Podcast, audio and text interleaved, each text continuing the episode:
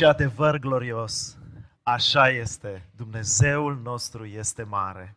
Și dacă astăzi este sărbătoare în locul acesta, dacă astăzi este așa o bucurie și așa o încurajare în inimile noastre, este pentru că Dumnezeu a fost credincios. El merită toată slava. Uh, spun și eu că trăiesc emoții deosebite să fiu aici. Mulțumim pentru uh, invitație, mulțumim pentru găzduire, mulțumim pentru tot ce ați făcut pentru noi uh, în ziua de ieri, astăzi.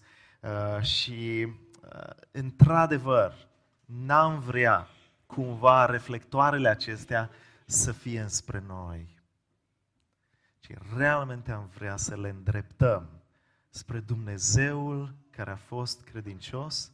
Și așa cum spunea fratele Adi, din niște oameni simpli, absolut obișnuiți, timizi chiar, neexperimentați, Dumnezeu să-și arate îndurarea și să binecuvinteze lucrarea aceasta în mai multe generații. Aș vrea să vă rog să deschideți Scriptura la Apocalipsa, capitolul 12. Voi citi de la versetul 7, dar aș vrea să vă rog, pentru că sunt câteva cuvinte glorioase de la versetul 10, din momentul în care începe acel glas tare să rostească o veste extraordinară. De fapt, tema acestei cântări, cât de mare este Dumnezeu, aș vrea să rostim împreună versetele 10, 11 și 12. Haideți să ne ridicăm. Mai apoi, aș vrea să rog pe fratele Dani Ivanc, de asemenea unul din slujitorii de-a lungul anilor, să aducă în rugăciune timpul ce ne stă în cuvânt. în cer s-a făcut un război. Mihail și îngerii lui s-au luptat cu balaurul. Și balaurul cu îngerii lui s-au luptat și ei, dar n-au putut birui. Și locul lor nu li s-a mai găsit în cer. Și balaurul cel mare, șarpele cel vechi, numit diavolul și satana, acela care înșală întreaga lume, a fost aruncat pe pământ. Și împreună cu el au fost aruncați și îngerii lui. Și am auzit în cer un glas tare care zicea, Acum, împreună, acum a venit mântuirea, puterea și împărăția Dumnezeului nostru și stăpânirea Hristosului Lui, pentru că pârâșul fraților noștri, care zi și noapte îi pâra înaintea Dumnezeului nostru, a fost aruncat jos.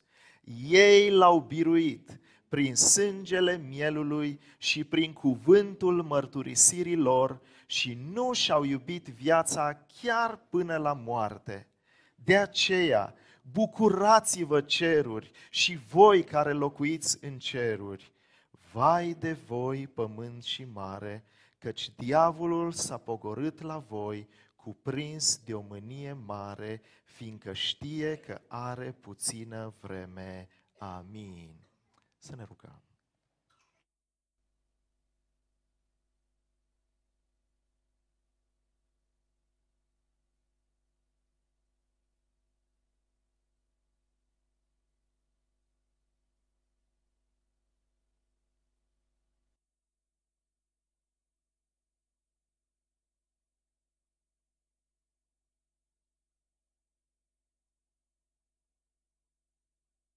ne rugăm. îl avem și pe diavolul și te rog să ne ajuți din mesajul care urmează să uh, luptăm lupta cea bună împotriva lui și pentru tine și te rog, Doamne, să-L întărești pe Emi în cuvântul Tău și te rog să faci din inimile noastre un pământ bun care să-L primească și uh, vrem ca în toate Tu să fii glorificat. Amin. Amin, amin. Vă rog să ocupați locurile.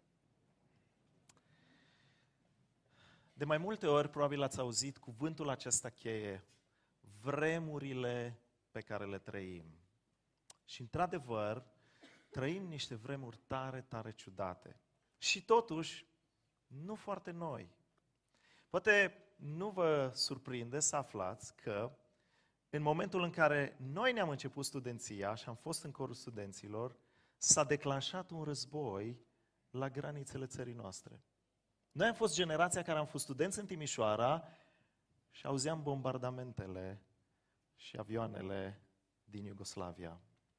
Atunci s-au dezmembrat lucrurile Și bineînțeles ne puneam aceleași întrebări. Oare o să se extindă și o să vină și peste noi? Acum m-am mutat un pic mai în nordul țării și a început un alt război acolo. Sper că nu am vreo vină, uh, dar cred că toți suntem devastați, pulversați, să vedem urățenia unui asemenea război și suferința fraților noștri din Ucraina. Gândiți-vă, a fost în 2015 la o întâlnire similară din Kiev. Sute de studenți creștini. Știți că Ucraina are cea mai mare comunitate evanghelică din Europa?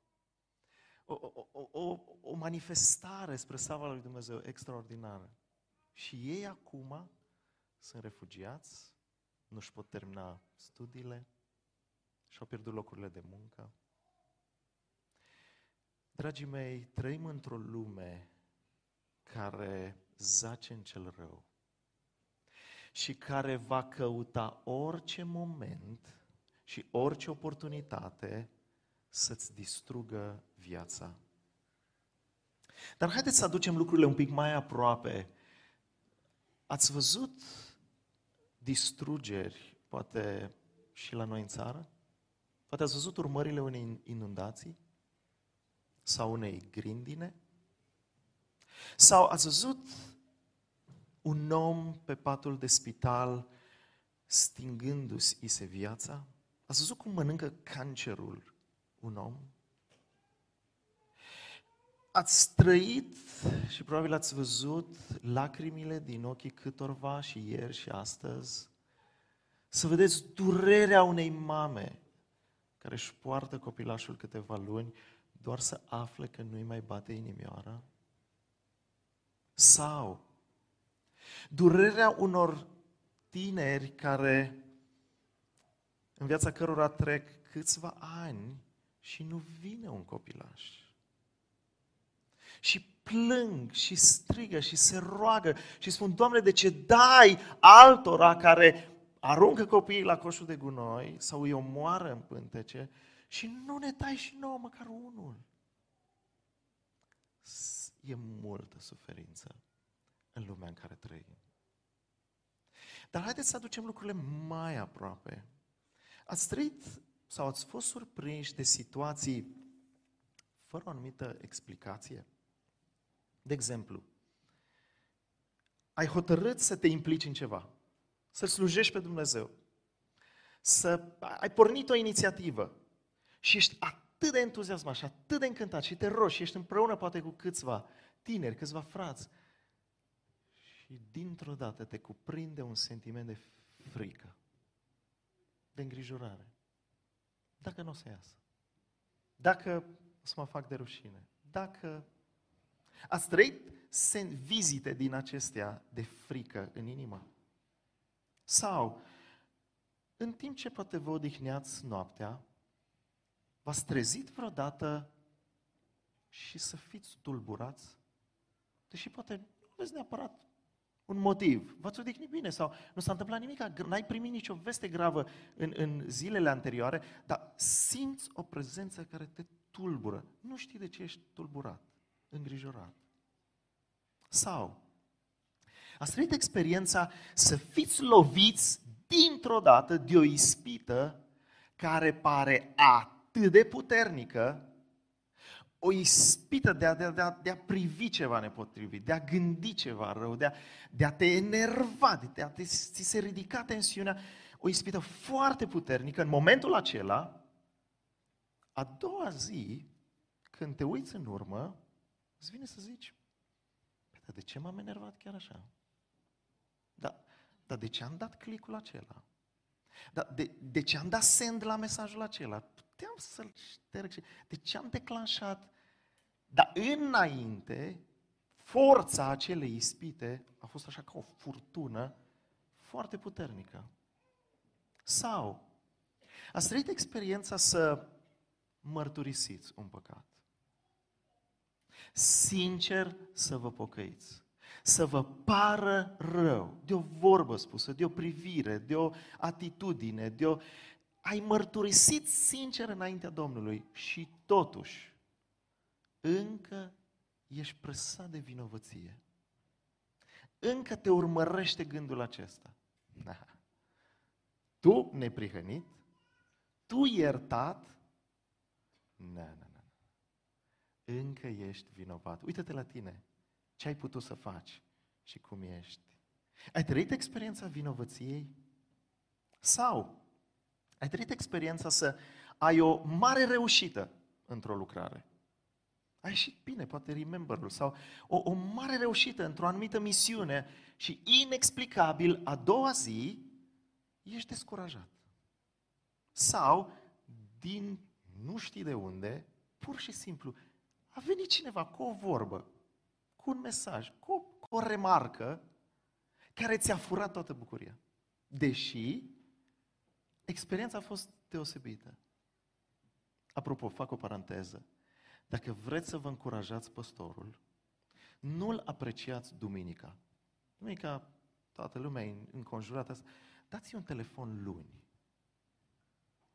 Totdeauna în viața păstorilor, ziua de luni, e ziua când te năvălesc, îți năvălesc gândurile alea, dar poate am explicat cum trebuie, de ce o spus cu tare, cu tare lucru, de ce... Și vine cel rău și îți fură bucuria. Sau, ați trăit experiența, deși de ani de zile sunteți pe calea Domnului, totuși să vă îndoiți de un adevăr biblic. Să te uiți la un adevăr, ceva ce s-a prins sau ceva ce ai citit, o promisiune a lui Dumnezeu și spui, în dreptul meu, nu cred că se aplică. Nu voi prinde eu împlinirea aceasta. Ieri s-a amintit, eu am, am uitat momentul acela, a fost unul dintre cele mai emoționante momente din viața mea în corul studenților, când tot corul mi-a fost alături la înmormântarea mamei mele. Dar vreau să vă spun ceva. Deși am crescut în familie de credincioși, am crezut în înviere. În momentul în care am văzut-o pe mama mea murind. Știți ce greu mi-a fost să mai cred în înviere? A fost o luptă spirituală cu, cu, cu această îndoială. Există sau nu există înviere? Ai avut momente în care ai fost atacat să nu crezi o anumită promisiune sau să nu crezi un anumit adevăr. Sau ai trăit sentimentul că există păcate care sunt de neînvins. Anumite păcate se pot învinge, dar altele sunt de neînvins. Și o voce care parcă îți spune, nu, toată lumea, da, nu, nu, nimeni nu-i perfect. Nu, păcatul acesta nu se poate învinge. Sau, poate lucruri mai simple. Ai simțit oboseală și adormire chiar când să citești Biblia și să te rogi? Dacă ai fi să te invite cei din cor la un volei, la un fotbal, la, eu știu, chiar la o misiune, să chiar la repetiție, ai energie. Dar dacă este să stai tu, să te focalizezi și să studiezi cuvântul, sau să te pui pe genunchi și să te rogi un timp mai lung, să stai în mijlocire, ori îți fuge gândul, ori dintr-o dată ești tare obosit. Ați trăit experiența aceasta? Hai să vă întreb ceva fără ridicări de mână. Câți dintre voi ați fost atenți la toate rugăciunile care s-au rostit în dimineața aceasta? Ați trăit experiența, să spunem, ne rugăm, începe cineva rugăciunea. La prima rugăciune îți propui să spui amin, să fii atent, nu? Ești împreună cu fratele tău, vrei să-l susții, da? Și ești atent la prima rugăciune, ești atent la a doua rugăciune. Inexplicabil, la a treia rugăciune îți fuge gândul în altă parte. Ați trăit experiența aceasta? Asta nu vreau să vă descurajeze să fiți al treilea care vă rugați la un timp de rugăciune, dar de multe ori se întâmplă asta. Dragii mei, aș putea, timpul se scurge repede, aș putea continua foarte mult aceste exemple. Ele nu sunt altceva decât semne că suntem într-un război spiritual. Ce se întâmplă în Ucraina este doar o imagine mai vizibilă și mai, probabil mai, mai, mai șocantă a urmărilor acestui război spiritual.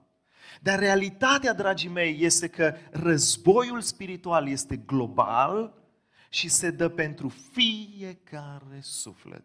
Să nu credeți că războiul spiritual este mai puțin activ în România pentru că nu avem arme sau avioane încărcate cu arme care să brăzdeze cerul nostru. Știați că de la Revoluție încoace, România a ucis prin avort un număr mai mare decât populația țării în momentul acesta. Vă dați seama câte crime s-au făcut doar în țara noastră. Știați că, și cu durere spun asta, suntem generația care a, în care a explodat numărul divorțurilor. Înțelegeți că este un război pe care îl trăim? Este o realitate pe care trebuie să o, să o conștientizăm ca să fim mai serioși în lupta aceasta. Pentru că, dragii mei, în fața războiului spiritual există două posibile atitudini extreme, dar foarte greșite. Unu, să nu-l iei în serios. Să zici, mă, eu nu sunt în prima linie da, a, a acestui front spiritual, lucrătorii, slujitorii, ei sunt atacați, ei sunt, eu sunt mai în spatele liniei frontului, așa că pentru mine nu se dă chiar așa o luptă. Și să se caz în partea superficialității. Superficialitate în rugăciune, în studiu, în veghere. De altă parte există riscul să treci în extrema cealaltă, să, fii, să ajungă o obsesie, să fii cuprins de panică când noi avem un Dumnezeu atât de mare. Ei, dragii mei, în dimineața aceasta, foarte pe scurt, aș vrea să ne uităm, să împar mesajul în trei mari părți. Contextul acestui război spiritual, caracterele care se confruntă în acest război spiritual și chemarea pe care o avem fiecare dintre noi. Dați-mi voie să vă spun încă câteva lucruri despre context. În primul rând, războiul acesta spiritual îl ducem pe terenul inamic. Noi trebuie să luptăm pe teren inamic, pe terenul celuilalt. De ce? Pentru că Biblia ne afirmă foarte clar, lumea zace în cel rău. Chiar Domnul Isus a fost cel care, în momentul în care, în seara în care a instituit cina cea de taină, le spune ucenicilor, nu voi mai vorbi mult cu voi, Ioan 14, pentru că stăpânitorul lumii acesteia, da, lucrează acum. Dragii mei, locuim pe un pământ blestemat. Locuim pe un pământ în care domnește moartea, în care cel rău este activ, da? nu e tot puternic, Asta o să vedem imediat. Dar este activ da? și e terenul lui. Noi suntem cei care am invadat împărăția lui. Împără... Când Domnul Isus și-a început lucrarea, așa a anunțat la prima lui predică, se apropie împărăția lui Dumnezeu de voi. Și de atunci împărăția aceasta crește, dar noi lupta o ducem pe terenul lui. Mai mult, Satan așa cum este el numit diavolul, vrăjmașul sufletelor noastre, intenționat plănuiește căderea ta.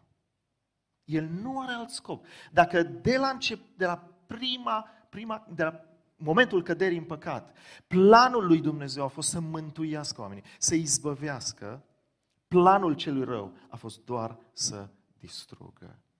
Și atenție mare, asta face și acum și ești în vizor. Ieri ne-am uitat puțin la tehnicile lui prin care te profilează, urmărește vulnerabilitățile tale și dacă nu veghezi și dacă nu te întărești spiritual în punctele acelea, fi sigur că vor veni atacuri, oricum el atacă, chiar și pe Fiul lui Dumnezeu l-a atacat, care a fost fără păcat și despre care cred că știa clar că nu o să reușească și totuși el plănuiește atacuri. Dacă vrei să faci ceva pentru Domnul, inevitabil vei deveni ținta lui. Din nou, n-aș vrea să vă speriați, dar aș vrea să vedem realitatea. Ori de câte ori vei lua o decizie în viața ta în care să te sfințești, în care să pui, să, să schimbi un obicei rău pe un obicei bun, să implementezi în viața ta o disciplină spirituală, ceva prin care să lauzi pe Dumnezeu, invariabil vei deveni ținta Lui. Dar din nou subliniez, nu te teme, El nu are puteri nelimitate. De asemenea, în partea aceasta de context al războiului spiritual, aș vrea să mai subliniez un aspect. Diavolul are doi mari aliați. În orice război, ați văzut, există alianțe. În războiul acesta spiritual, diavolul se folosește de doi mari aliați. Primul este lumea. Am spus deja, lumea zace în cel rău. Sistemul acesta lumesc, da? așa este construit încât să te facă să păcătuiești. Nu mai uitați-vă, vă rog, cum reușește cel rău să, să pervertească totul, să strice ca în lumea aceasta da, să nu poți să, sau să fie o luptă ca să rămâi curat. Uitați-vă, nu? Sunt foarte mulți aitiști aici. Ce, ce, extra, ce fascinantă e lumea aceasta a tehnologiei. Dar nu interesant sistemul lumesc cum a reușit să construiască lucrurile așa încât să fie atât de aproape de a păcătui. Și, Doamne, câți tineri nu și-au pierdut ce au primit mai de preț din partea Domnului, curăția, n-au pierdut-o din cauza sistemului lumesc. De ce Apostolul Ioan spune, nu iubiți lumea, nici lucrurile din lumea aceasta. Nu lăsați pofta ochilor, lăudăroșia vieții, da, materialismul, imoralitatea, toate, toată suita aceasta de, de ispite. Aveți grijă, nu lăsați inima voastră să se lege, nu, nu lăsați vulnerabilă în fața acestor lucruri, pentru că așa ai construit sistemul lumesc, încât să te atace. Vă amintiți durerea cu care Apostolul Pavel spune despre unul din tinerii în care a investit. Dima, din dragoste pentru lumea aceasta, da, a părăsit calea Domnului. Da, lumea aceasta este un aliat extraordinar al celui rău. Versetele sunt multe. La un moment dat Domnul Iisus spune, nu iubit, nu puteți sluji și lui Dumnezeu și mamonei, da, și, și banilor, materialul lui. Dar mai este un aliat care aș zice e și mai periculos. Firea noastră pământească. Firea noastră pământească este unul din aliații pe care îi activează cel rău atunci când vrea să te atace. Ați văzut acum în strategiile de război ce mult contează să ai o prezență, o bază militară într-un anumit loc ca să o activezi și să poți ataca din mai multe părți. Ei, dragii mei, în războiul spiritual, cam asta se întâmplă. Cel rău are în mine și în tine firea pământească care e în alianță cu el și pe care dacă nu o răstignim, și Domnul Iisus a spus că disciplina aceasta a răstignirii trebuie să fie zilnică, dacă nu o răstignești zilnic, ea te va ataca. Amintiți-vă de sinceritatea cu care Pavel în Romani 7 ne descrie lupta aceasta din interiorul lui. Spune, cu mintea înțeleg legea lui Dumnezeu și vreau să ascult de Dumnezeu și vreau să trăiesc pentru Dumnezeu, vreau să fiu curat, dar găsesc în mine o altă lege care se luptă împotriva dorinței mele de a asculta de Dumnezeu. Și la un moment dat chiar spune, o nenorocitul de mine, cine mă va izbăvi de trupul acesta, de firea aceasta pământească? Firea e ca o boală cronică cât timp vom fi în trupul acesta, în costumul lui Adam, atâta timp vom avea luptă cu fire pământească. Sunt multe alte texte. Omul vechi care se luptă cu omul nou uh, în Hristos. Pavel spune, există poftele firii pământești și roadele Duhului. Și cele două sunt în război, sunt vrăjmașe unele altora. Da, războiul acesta spiritual se folosește, cel, în războiul acesta cel rău se folosește de acești doi aliați. Sistemul lumesc și firea din noi. Dar haideți să ne uităm la câteva moduri în care Biblia ne prezintă caracterele celor doi, aș spune, care conduc acest război spiritual. De o parte, cel rău și de cealaltă parte, Dumnezeul nostru, Mântuitorul nostru. Cred că, bineînțeles, tema se poate aborda din multe unghiuri, dar în dimineața aceasta am ales să o abordez din perspectiva numelor prin care cei doi ne sunt prezentați în Biblie. Pentru că, uitându-le la numele lor, cred că putem înțelege mult despre strategia pe care o are și puterea pe care o are fiecare. În pasajul pe care l-am citit, probabil ați văzut cum este prezentat cel rău. Versetul 10 ni se spune, acum a venit mântuirea, puterea și împărăția Dumnezeului nostru, stăpânirea Hristosului Lui, pentru că pârâșul fraților noștri, care zi și noapte îi pâra înaintea Dumnezeului nostru, a fost aruncat jos. Una din tehnicile, din păcate, destul de, de succes, pe care o folosește cel rău, este tehnica aceasta de acuzator, de pârâș. Și spune zi și noapte. Zi și noapte îți urmărește viața, se uită ce vorbești, ce tânjire are inima ta, da? Uh, ce se întâmplă în jurul tău, la ce privești, ce scrii, da? Să nu credeți că doar Google da, ne profilează. Da? Uh, sunt convins că diavolul are o tehnologie mult, mult mai avansată uh, și ori de câte ori observă ceva ce poate fi sursă de acuză, de acuzare. Se duce înaintea lui Dumnezeu și te părăște. Și, Doamne, cât de îngrozitoare este lupta aceasta. Când, pe drept, că el înaintea lui Dumnezeu nu se poate duce cu minciuni. Da? Pe drept, se duce înaintea lui Dumnezeu și spune, sufletul lui trebuie să lași în iad. Pe el nu ai voie să-l binecuvintezi. El nu merită să fie neprihănit, să fie considerat neprihănit. Uită-te ce a făcut. Lasă-l în mâna mea. Ai fost vreodată doborât așa în sufletul tău de acuzații, de îngrijorări, de vinovăție? Poate chiar și în momentul rugăciunii. Te-ai pus vreodată să te rogi, să mijlocești înaintea Domnului și în momentul acela să te cuprindă un sentiment că nu meriți nici să vii înaintea Domnului? Pe ce bază poți să faci lucrul acesta? E bine, dragii mei, prin contrast, atât de frumos strălucește caracterul Dumnezeului nostru. Ați văzut Acum a venit mântuirea, puterea și împărăția Dumnezeului nostru și stăpânirea Hristosului Lui. De ce?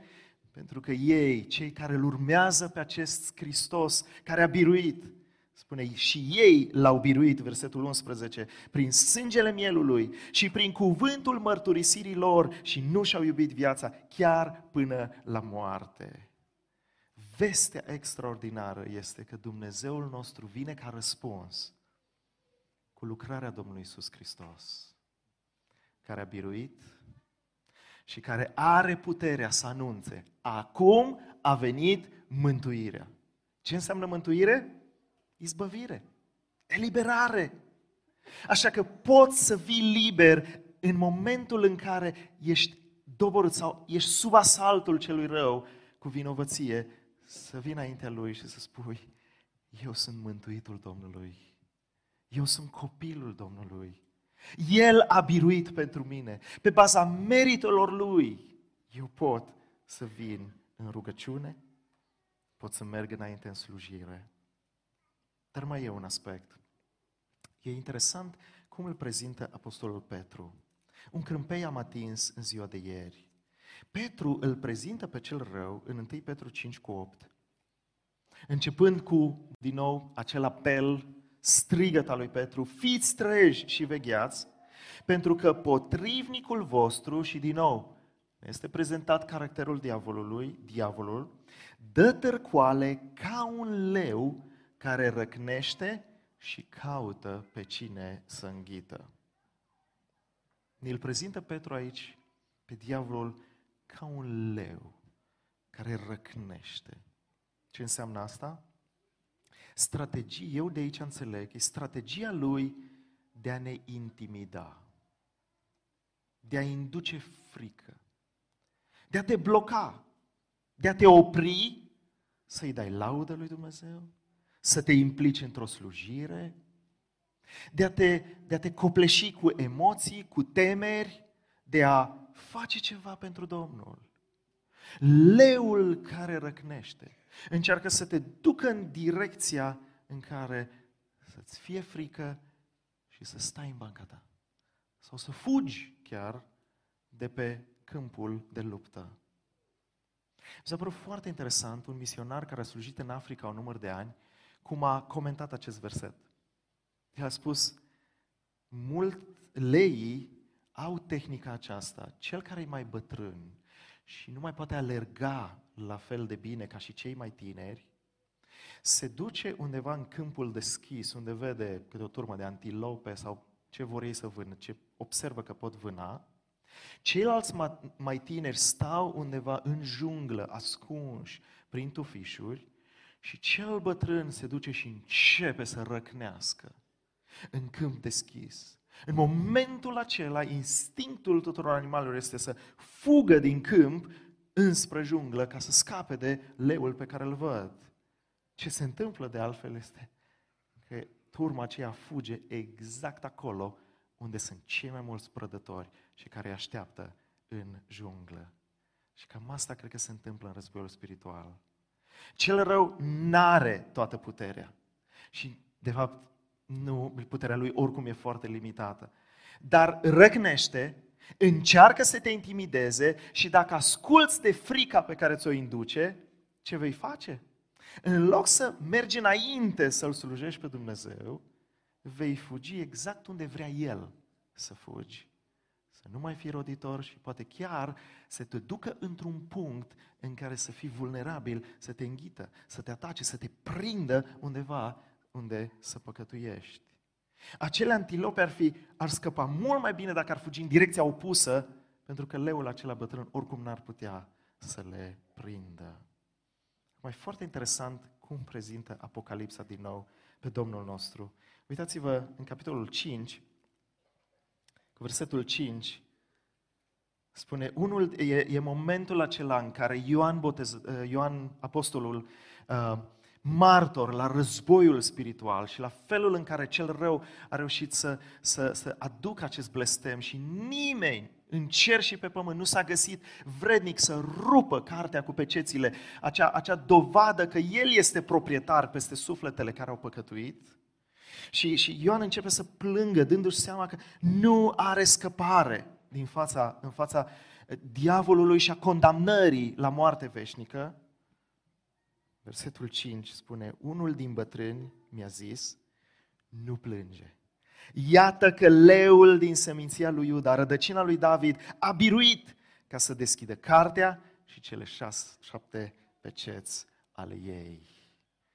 Foarte interesant. Alege Dumnezeu și probabil că Ioan și-a scris, cu siguranță Ioan și-a scris uh, uh, cartea mult mai târziu decât a scris Petru. Poate că Ioan a și citit și a spus, dați-mi voi să vă spun, mai există un leu, adevăratul leu, cel atotputernic, leul din Iuda, împlinirea tuturor profețiilor din Vechiul Testament, care a biruit și a putut să deschidă cartea și pecețile ei. Așadar, dragii mei, nu vă lăsați intimidați. Nu vă lăsați cuprinși de frică atunci când sunteți chemați la o lucrare. Mergeți înainte. În, înapoi este doar strategia celui rău de a te bloca. De altfel, vă amintiți probabil cum era armura romanilor. Erai bine pava, uh, uh, eu știu, un scut foarte puternic în față, spatele era gol. De ce? Ca să nu aibă nici măcar ispita să se întoarcă cu spatele și să fugă. Pentru că erau foarte vulnerabili. Singurul nostru drum este înainte. Dar mai este un mod în care este prezentat cel rău. Ca un hoț și un tâlhar. Tot Ioan, de data asta în Evanghelia lui, la capitolul 10, spune următoarele cuvinte. De fapt, sunt cuvintele Domnului Isus pe care Ioan le citează. Spune, adevărat, adevărat vă spun că cine nu intră pe ușă în staulul oilor, ci sare pe altă parte, este un hoț și un tâlhar. Și ca să fim foarte clar despre cine e vorba, uitați-vă și la versetul 10. Hoțul nu vine decât să fure, să junghie și să prăpădească. Da, e adevărat, ce vedem în Ucraina este o imagine oribilă a împlinirii acestor, acestor cuvinte. Lucrarea diavolului nu are alt scop decât să junghie, să prăpădească. Dar din nou spun, vegheați, pentru că hoțul acesta, tâlharul acesta, e activ și în zona noastră. Și vedeți, când un hoț caută să fure ceva, ați văzut hoți care să riște, să spargă ceva pentru ceva lipsit de valoare? Dacă, Doamne ferește, cineva ar sparge casa noastră acum, credeți că doar s-ar duce la frigider și și-ar lua o felie de salam și ar pleca? Dacă aș da peste un asemenea hoț, vă spun sincer, i-aș da eu de mâncare. Dacă numai pentru asta a venit. Nu, nu, nu. De cele mai multe ori răscolesc toată casa și caută ce? Lucruri de valoare. N-ați văzut vreodată o echipă să spargă, o echipă de hoți, să spargă vreo bancă, da? să riște atât de mult ca să-și iau o foaie de hârtie și un pix de acolo. Da? Cu siguranță când intră vor cei mai de valoare. Ei, dragii mei, hoțul acesta, diavolul, tâlharul, lucrează exact la fel. E interesat să-ți fure ce ai mai de valoare. Doamne, cu câtă durere spun, în generația noastră, la câți le-a furat sexualitatea, curăția, virginitatea. Dragii mei, este un dar extraordinar pe care vi l-a dat Dumnezeu. Vegheați să nu vi-l fure hoțul acesta. El e un tâlhar, da, îți promite plăcere, îți promite, ca și în grădina Edenului, o să-ți deschidă ochii, o să cunoști ceva ce n-ai mai cunoscut și nu vrea Dumnezeu să trăiești bucuria aceea și e fals, e o minciună, El e doar un hoț și un tâlhar care vrea să te junghe, care vrea să te prăpădească. Fură pacea Uitați-vă câte familii sunt în tensiune astăzi. Fură bucuria.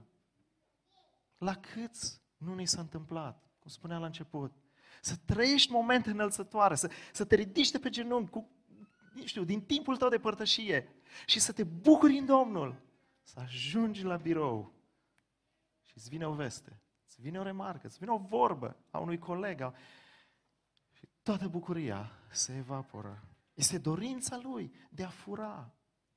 La câți nu le fură darurile spirituale? Vorbeam ieri cu legendarii uh, și, bineînțeles, trăim bucuria revederii, trăim bucuria să vedem credincioșia lui Dumnezeu, dar inevitabil ne uităm că nu suntem toți. Și că am avut între noi, dragii mei, tineri care predicau absolut mai bine ca noi. Unul dintre ei avea un potențial absolut extraordinar. Ne uitam toți așa cu, cu încântare și cu jind, îl luam de model. Dar pentru că s-a ruinat căsnicia lui, el nu mai poate sluji astăzi. Un potențial extraordinar, un entuziasm extraordinar, om dăruit de Dumnezeu și totuși i-a furat cel rău. Toate aceste daruri și oportunități, vegheați la hoțul acesta. Să nu mai spun la cât ne fură timp. Timp prețios. Zici că stai numai 5 minute, dar ajungi să stai o oră.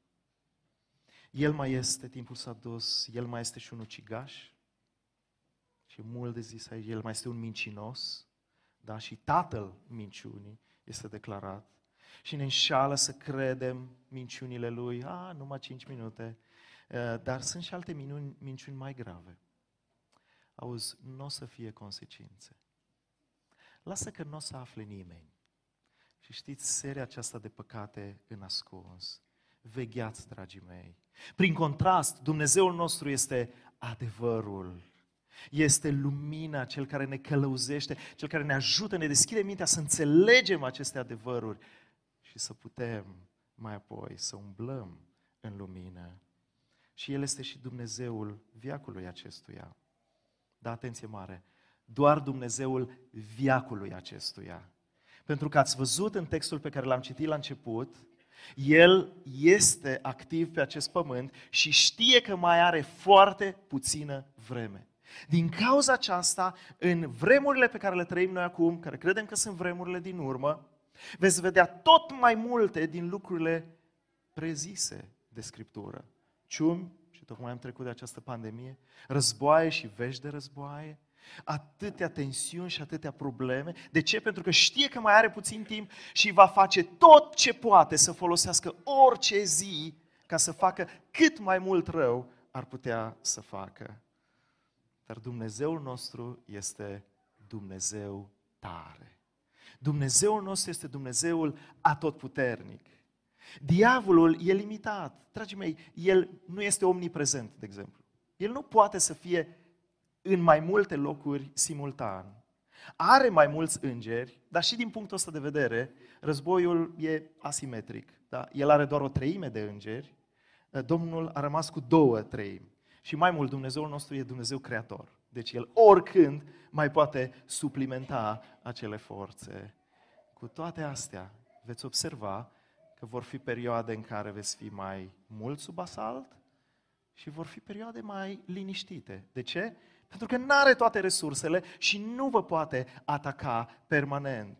De asta Iacov spune, împotriviți-vă diavolului și el va fugi de la voi. Dacă vede că consumă prea multe resurse cu tine pe o anumită ispită, ascultă-mă, va pleca, te va lăsa. Oh, pentru un timp, va căuta din nou. Dar avem acest har ca Dumnezeul nostru să fie atotputernic să fie omniprezent. Așa că nu există loc unde să ajungi pe pământul acesta și să nu fie El cu tine. Da, diavolul atacă din când în când. Dacă vei ajunge pe un pat de spital, că vei fi undeva în câmpul de misiune, că ești între colegii tăi și încerci să fii o lumină la locul de muncă sau în sala de curs, Dumnezeu este cu tine. Acum, dragul meu, alegeți stăpânul. De cine vei asculta? Cu cine vrei să pleci mai departe în viață? Nu-ți asuma niciun risc. Stai lângă Domnul, studiază cât mai mult atributele Lui, uită-te la psalmiștii care care vorbesc cu sufletul lor, de câte ori sunt triști, de câte ori e cuprins de îndoieli, vorbește cu sufletul lui și spune, hei suflete, nădăjuiește în Domnul, numără binecuvântările, uită-te la atributele Lui și vei primi putere să mergi înainte. Și, dragii mei, nu știm dacă vom mai avea harul să mai avem un remember, dar fiți siguri că în cer va fi un remember. Acolo va fi o aducere de, de aminte trăiește așa încât în ziua aceea să poți păși înaintea lui Dumnezeu, să nu te potignești de nimic, să nu fie nimic despre care să spui, Doamne, te rog, capitolul ăla nu ți-l mai aminti, nu te mai uita. Trăiește așa încât în ziua aceea să ne putem aduna împreună și să-L glorificăm pe Cel care ne-a fost aliat, ne-a fost mântuitor și ne-a ajutat să biruim până la capăt. Fiți biruitori. Amin.